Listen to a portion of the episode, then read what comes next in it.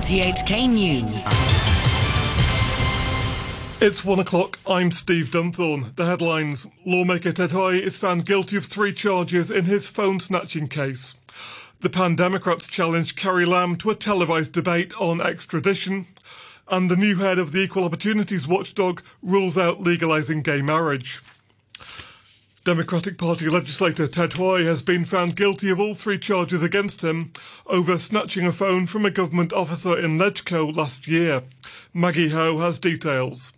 The Eastern Court magistrate said he didn't accept Mr. Hui's defense that he was trying to stop illegal acts, saying he must have known he's not a law enforcement officer or a LegCo security guard.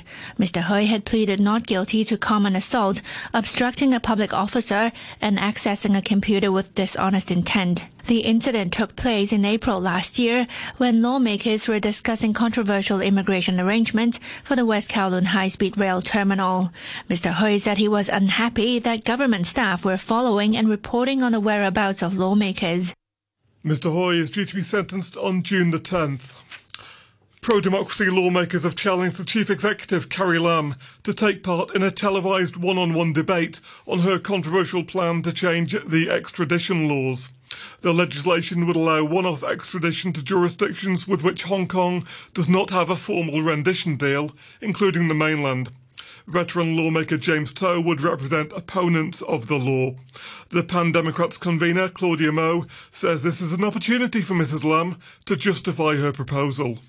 We urge Carrie Lam to pluck up enough courage to uh, rise to the occasion and uh, th- th- speak her mind exactly what she is trying to achieve uh, with this, uh, what we call evil law. And uh, as my honorable colleague was saying, maybe, maybe she could beat our veteran uh, colleague, James To. And as a result, uh, fewer people would want to take to the street June the 9th. A commission of inquiry looking into reports of substandard construction work in tunnels at Hong Kong Station has heard that the MTR Corporation has not yet done anything to address some newly identified problems. Richard Pyne reports. In his opening address, the counsel for the commission, Ian Pennicott, told the inquiry that cracks had been seen in concrete at the shunt neck and a significant number of reinforcement bars were not properly connected or not connected at all to the couplers. So far, he said the problems had not been remedied. Similar problems had been identified at three other stitch points in the tunnels approaching the station. However, these had been fixed in July last year. Mr. Pennicott added that it was not clear who was responsible for these defective works. While the Commission previously completed an initial set of hearings on earlier allegations of steel bar cutting at the station's extension, its focus has now been expanded to investigate new revelations of construction irregularities. It will also study why key inspection and material testing records relating to the north and south approach tunnels, as well as stabling sidings, are not available. The expansion of Hung Hom Station will accommodate new platforms for the long delayed Sha Tin to Central Link project. The hearing is expected to take around 17 days. The head of the Equal Opportunities Commission says he will not push for the legalisation of same sex marriage during its three year term, as it will be too difficult to achieve the change. Ricky Chu said he had reached the conclusion after taking up the post last month and listening to people's views. We should deal with issues with less controversial impact rather than dealing with the issue as a whole. Uh, for example, difficulties or discrimination faced by people with a different uh, sexual inclination in terms of uh, employment, in terms of uh, the uh, usage of public facilities, also in terms of uh, rights in their education. These areas may be uh, less controversial. If we cannot handle or we cannot resolve basic issues like those that I've mentioned, then it will only be empty talk for us to give a vision that cannot be possibly achieved at this moment. At least 10 people have been injured when a taxi mounted a pavement in Aberdeen. The accident happened at around 9am on Aberdeen Main Road. Officers say a brake failure may have caused the vehicle to veer off the road. Lawmaker Elizabeth Quat has warned that women visiting the new Xiqu Centre for Cantonese Opera are at risk of falling victim to upskirt photography. She has written to the government demanding improvements to the venue in West Kowloon, which has been included on a new list of 12 black spots for upskirting identified by the DAB. The party says the list, which also includes the new West Kowloon station, the convention centre and the Harbour City shopping mall, covers places where glass panels or reflective flooring can leave women exposed. Ms Quat said the list was produced in response to public complaints. We got uh, quite a lot of complaints from gentlemen. Uh, we have a gentleman complain that uh, when they uh, uh, walk across street, they are forced to view a scenery that they don't want to see, and they feel embarrassed. Some villages in parts of Tin Wai have reported the worst flooding they've seen in six decades. Authorities received several flooding reports from that area during this morning's amber rainstorm warning, which was in effect between 5 and 8.15 a.m. Villagers in Xiaoqiu Li Chuan told RTHK that rainwater gushed into their homes and at one point was thigh deep, damaging furniture and electrical appliances. US President Donald Trump has become the first foreign leader to meet Japan's new emperor, who came to the throne at the start of the month. Emperor Naruhito accompanied Mr. Trump as he received a ceremonial welcome at the Imperial Palace in Tokyo on the third day of his visit to Japan. Mr. Trump described the meeting as very special.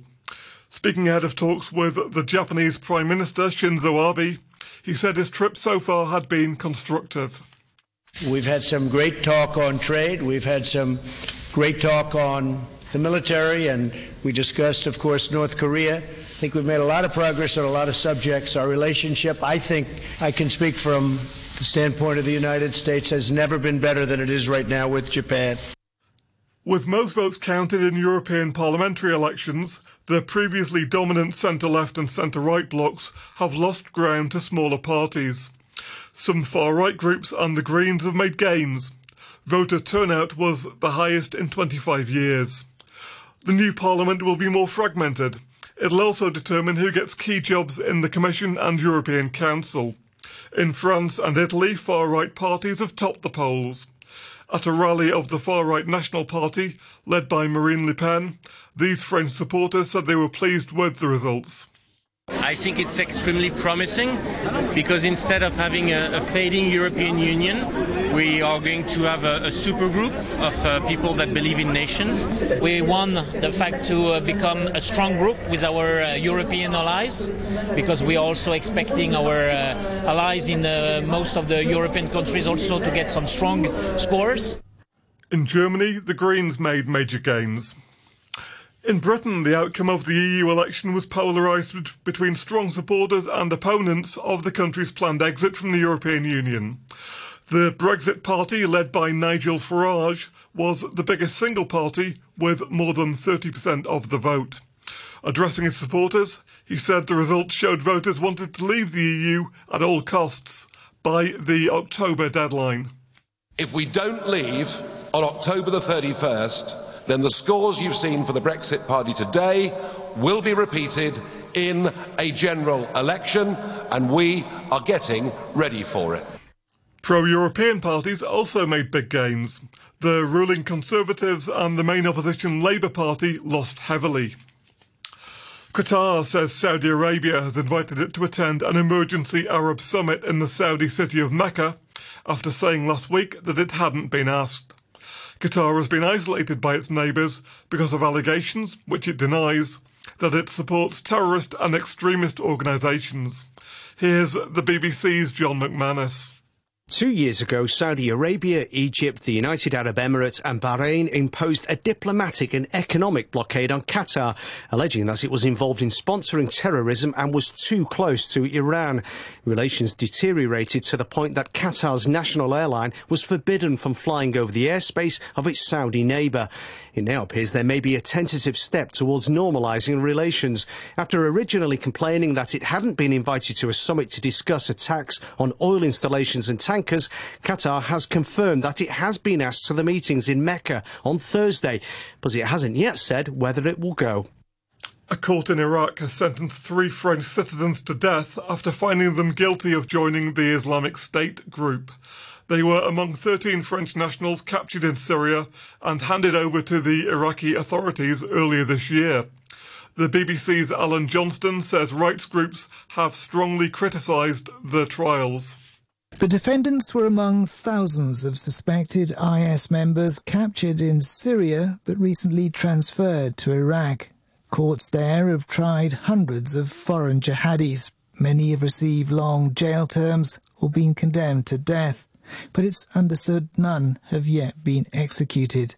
Human rights activists have heavily criticised such trials, which they say often rely on circumstantial evidence or confessions made during torture. The South African President Cyril Ramaphosa has signed into law a long delayed carbon tax aimed at lowering emissions of one of the continent's biggest polluters. A tax of 8 US dollars per tonne of carbon dioxide will be levied from next month. Here's the BBC's Will Ross. This carbon tax was first discussed by the government in 2010, but's been postponed at least three times after meeting strong resistance from industry. President Cyril Ramaphosa wants to help South Africa fulfill its pledge of almost halving carbon emissions over the next 10 years. Campaigners say this tax doesn't go far enough, but the government's in a difficult position. Whilst climate change poses a great risk, South Africa's in an economic crisis now. President Ramaphosa badly needs to attract investors to create more jobs, and an unpopular tax would play into the hands of his political political opponents.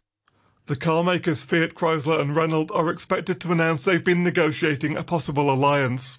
Sources within the company stress that though they've been holding talks for some months, the situation remains fluid. Here's the BBC's Katie Austin.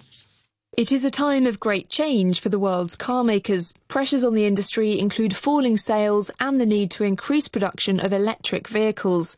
The Fiat Chrysler Group is not immune to those pressures.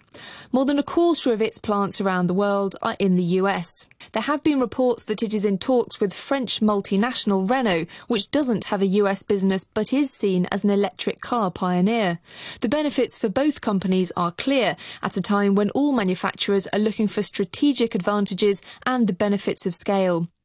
A short time ago, the Hang Seng Index was at 27,197, 155 points down on the previous close. And currency as the US dollar is trading at 109.44 yen, the euro stands at 1 US dollar and 12 cents, the pound is worth 9 Hong Kong dollars and 99 cents. For a look at sport, here's Damon Pang. Thank you, Steve. And Hong Kong gymnast Shek Wai Hung has won his first World Cup gold medal, grabbing the vault title at the event in Croatia. He used a new routine to achieve a score of more than 14.7, beating rivals from Italy and Israel who took silver and bronze. Shek wrote on social media that he had been waiting for this prize for 10 years. The 27-year-old is a two-time defending Asian Games champion and said he was glad to finally upgrade his title to World Cup winner.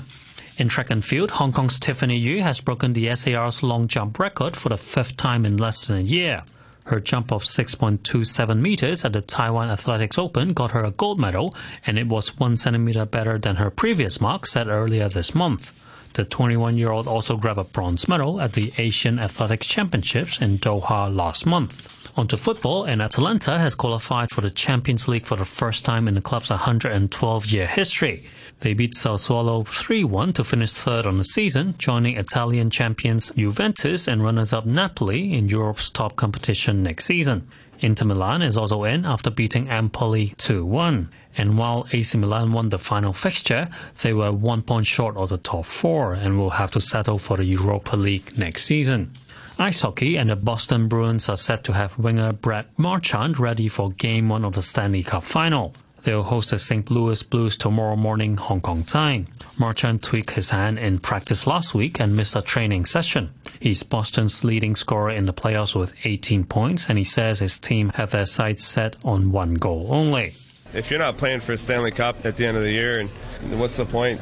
Regular seasons don't mean anything, so the only reason we play regular season is to try to win a Stanley Cup. And if, if you don't win, you might as well not even make playoffs because you're a loser just like every other team. St. Louis captain Alex Pietrangelo says the two team staff will be the difference in the series. Because at this point, we've all played a lot of hockey, pushing what 100 games now. You need to use everybody in every situation. So both teams have their depth, and the depth part of this series is going to be really important. And Marko Anttila helped lead Finland to its third World Hockey title in Slovakia, scoring the tying and go-ahead goals in a 3-1 victory over Canada. Anttila tied it on a power play early in the second period, and the Finnish captain made it 2 1 early in the third. On to tennis, Roger Federer made a winning return to the French Open with a dominant first round victory over Lorenzo Sonego. The Swiss was playing at Roland Garros for the first time in four years, and he beat the Italian 6-2, 6-4, 6-4. And that's your sports. The news from RTHK.